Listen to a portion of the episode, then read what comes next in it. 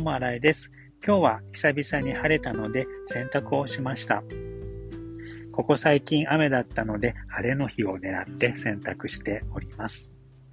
洗濯は1回コインランドリーで20元です。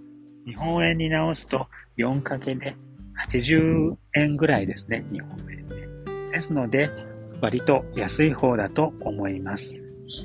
ですので、時々1週間に2回ぐらい洗濯する時もありますし、それか貯めちゃうと1週間か1週間1日2日とかで洗濯する時もあります。その後私は洗濯物を干すので乾燥機は使っておりません。